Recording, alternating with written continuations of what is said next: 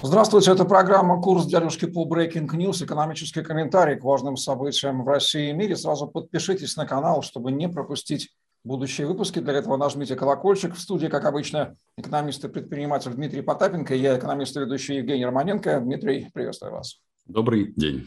Россия продолжает ударными темпами экспортировать золото, продавая на внешние рынки почти весь драгметалл, что производится в стране. За январь-октябрь текущего года объемы вывоза золота из России составили 240,5 тонн. Это практически все добытое за, то, за это же время в стране золото. За январь-сентябрь его было произведено 256,5 тонн. Золото улетает преимущественно в Лондон.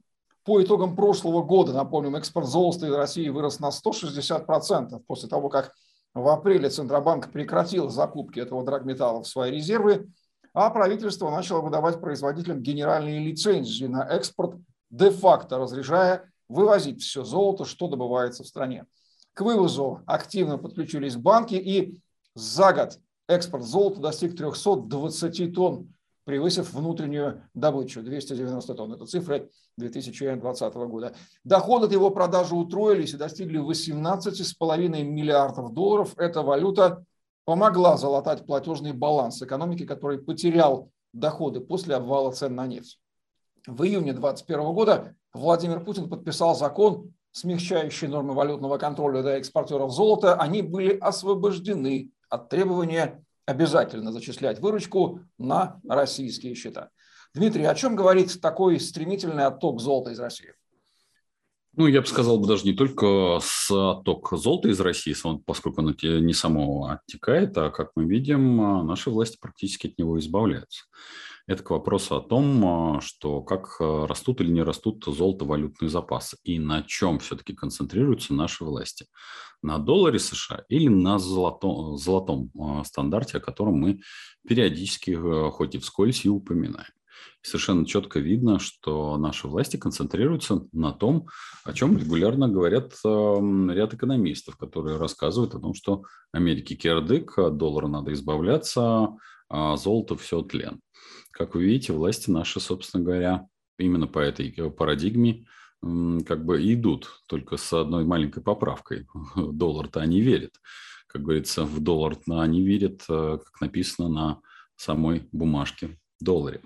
Так вот, э, о чем это говорит? Ну, в первую очередь, это, конечно, говорит о том, куда имеет смысл вкладываться в ближайшее время Российской Федерации. Это вовсе не означает что это правильный подход а, с точки зрения инвестирования, но приоритеты нашей власти расставили, других приоритетов нет. Явно, что это не на золотом стандарте будет построено. Второе, о чем это говорит абсолютно четко, что нет никакой а, экономической политики, которая может хоть сколь-нибудь а, разумно управлять в том числе и добываемыми полезными ископаемыми. Как вы видите, мы об этом говорили ранее, сначала у наших э, экспортеров и производителей золота просто золото, по сути дела, изымали, э, выдавая им ничем не обеспеченные бумажки в виде якобы рублей и э, кредитов российских, естественно, никак не иностранных. Теперь все пошло совершенно по другой а, логики. Теперь даже можно валютную выручку не возвращать. Таким образом, попросту создается весьма неплохой где-то там за рубежом балансец из валютной выручки, основанной на продаже нашего всего золотого запаса. А, перед э, самым, вернее, после самого развала СССР частенько искали золото партии. Что-то мне не нравятся эти исторические аллюзии, чтобы мы в ближайшее время не начали искать золото другой партии, которая тоже, как обычно, была партией большевиков. Да и это тоже, судя по всему, партия большевиков, очень больших большевиков. Заморозка накопительной части пенсии, которая была введена в России в 2014 году и декларировалась как временная антикризисная мера, а затем ежегодно продлевалась, окончательно перешла в разряд бессрочных. Госдума в третьем окончательном чтении приняла закон об очередном продлении моратория на использование накоплений до 2024 года. Вся сумма, которую работодатель отчисляет за работников в пенсионный фонд, это 22% от его зарплаты, будет уходить на текущие выплаты действующим пенсионерам, включая те самые 6%, которые, как изначально предполагались, пенсионной реформой, должны были формировать накопление граждан для выплат им же в старости. Таким образом, накопительная часть пенсии продолжит поступать в распределительную систему, что позволит федеральному бюджету экономить на ежегодном покрытии дырки в пенсионном фонде, за счет которой фонд оплачивает почти 40% пенсий. Напомним, что в 2022 году, в следующем году, отмечается 20 лет с момента пенсионной реформы в России, когда, собственно, и была введена накопительная часть пенсии. А это реальные живые деньги, которыми россияне, хоть и не видя их глазами, но попробовали распоряжаться самостоятельно, отдавая в негосударственные пенсионные фонды или управляющие компании, что, в общем-то, создало в России индустрию управления пенсионными накоплениями. Таким образом, мы можем констатировать, что пенсионная в России, пенсионная реформа в России за эти 20 лет провалилась.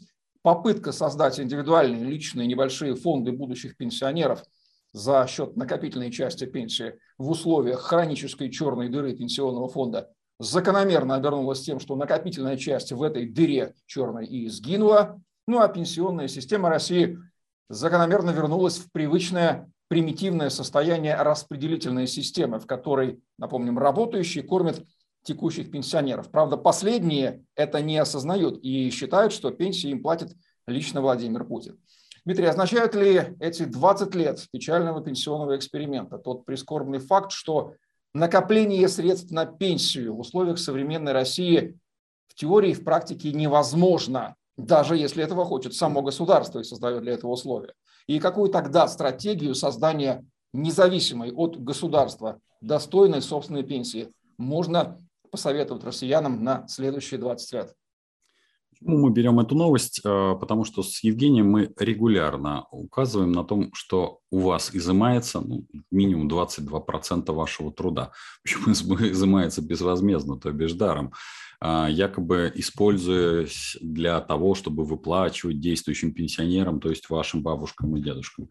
Ну, да нет, это не так. Э, от этого пенсионный фонд э, не становится доходным. Он по-прежнему убыточен, по-прежнему в нем там, триллионы, и, в общем, это будет продолжаться и продолжаться, потому что сама по себе логика а, вот эта распределительная система, она, как я уже говорил ранее, а, зиждется только на одном – на по, соответственно, пирамиде. Пирамиде, которая должна в любом случае идти как бы снизу вверх. То бишь, когда у вас рождается все больше и больше и больше людей, они больше и больше производят труда, вы у них отбираете этот труд и отдаете небольшому количеству пенсионеров. Но если вы посмотрите на все последние демографические пирамиды, то они ровно диаметрально противоположны. Они, по сути дела, носят такой характер почти песочных часов с определенным всплеском. То бишь, э, нечем кормить действующих пенсионеров и будущих пенсионеров, то бишь таких людей, как я, потому что а, я как раз нахожусь на втором таком пичке этой э, демографической пирамиды. То есть тем, кто после меня, совсем нечего будет мне отдать. То есть сама логика, представляете, какая живодерская. И у меня отбирают 22% у моего поколения эти деньги. И более того, мы не, смогем, не сможем никаким образом сформировать собственную пенсию. То есть это такое отсрачивание да, хорошее слово, отсрачивание, отсрачивание наших же проблем следующим-следующим президентом. То есть, потому что, когда мне будет 65, ну, уже очевидно, что президент будет другой, и это будет его проблема, а не проблемы, ну, и того гражданского общества я буду к, к, стучать крышечкой э, кастрюльки и говорить, подождите, ну, я всю жизнь работал, и что же получается, у меня пенсия 8-8 тысяч, там 8,8, 8,2, может и вообще ничего не будет, я же имею, платил честно там 22% с больших возрастающих доходов и даже свыше 5 миллионов вы снимали еще дополнительный фонд озеленения Луны, якобы вы детей за это а, там лечили.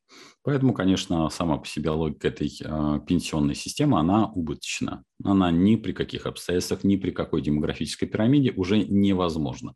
Это было еще подходило бы для какого-то крепостного права, когда действительно, в общем-то, э, до э, пенсии доживал не так много. Тогда это еще имело право на существование. Но эта демографическая пирамида сломалась, ну, скажем так, как минимум лет 50 назад. То есть все-таки уже после войны она начала существенно исправляться.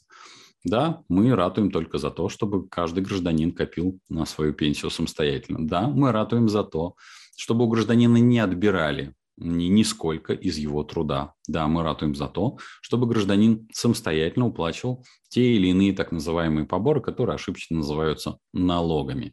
Ну и вот только в этом случае, когда то, что мы ошибочно называем государством, будет иметь ценность или стоимость ноль в труде гражданина, вот тогда можно, как говорится, говорить о какой-то цене. Я готов заплатить нашему любимому государству или любому государству, который будет показывать и являться хоть э, сколь-нибудь значимой для меня, как для производителя труда, деньги, но только исключительно на конкурентной основе. Готовы ли к такому подходу хоть одно чиновничество? Боюсь, что нет.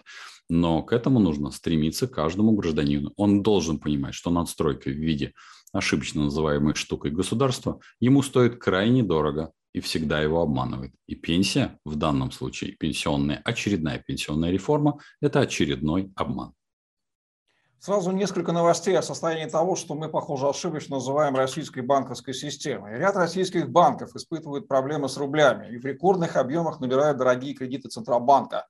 Спрос на деньги регулятора под залог нерыночных активов достиг более 1 триллиона рублей. Это максимум за все 4 года наблюдения спрос на этот инструмент, который прежде не пользовался популярностью из-за неудобства и дороговизны, устойчиво растет с середины октября. Парадоксально, но в целом в банковской системе денег достаточно. Кредитные организации держат 2,8 триллиона рублей на депозитах в Центробанке под 6,5% годовых, но по какой-то причине эти деньги на межбанковский рынок, где их можно выгоднее разместить, не попадают, что сигнализирует о кризисе доверия, который зреет в банковской системе. Все белорусские банки подключились к системе передачи финансовых сообщений Банка России. Еще, еще, ее еще называют российским аналогом SWIFT. Она была создана на случай отключения России от э, реального SWIFT, который является международной платежной системой. Сейчас к российской системе, которую начали создавать в 2014 году, подключены 38 зарубежных участников из 9 стран. Этой системой в основном пользуются участники из стран бывшего СССР. Крупные западные кредитные организации по-прежнему ее игнорируют. И количество сайтов лжебанков, которые маскируются под сайты кредитных организаций, в России увеличилось в 125 раз по сравнению с показателями января 2021 года, то есть за какие-то 10 с лишним месяцев. До 6,9 тысяч таких организаций. На таких сайтах обычно предлагается принять участие в вопросах, ввести данные собственной банковской карты и принять участие в розыгрыше призов. Дмитрий, какие важные выводы, касающиеся денег российских граждан и бизнеса, которые находятся в том, что мы ошибочно называем банковской системой России, мы можем сделать из этих новостей? Почему я эти новости собрал в один пул? Причина очень простая. Они все касаются исключительно ваших денег, лично ваших денег. Первое. Почему, а, соответственно, белорусские банки подключаются к системе так называемых российских платежей типа Телекса и же с ним? Причина простая. Скоро никаких, ну, в общем, уже их на самом деле не существует никаких белорусских банков.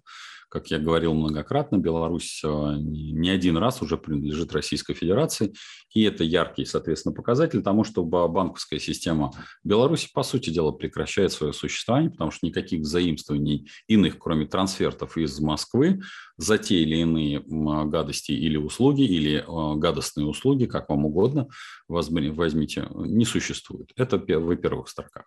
Во вторых строках это, конечно, на российские банки, которые максимально быстро занимают на внешнем рынке, то бишь у ЦБ.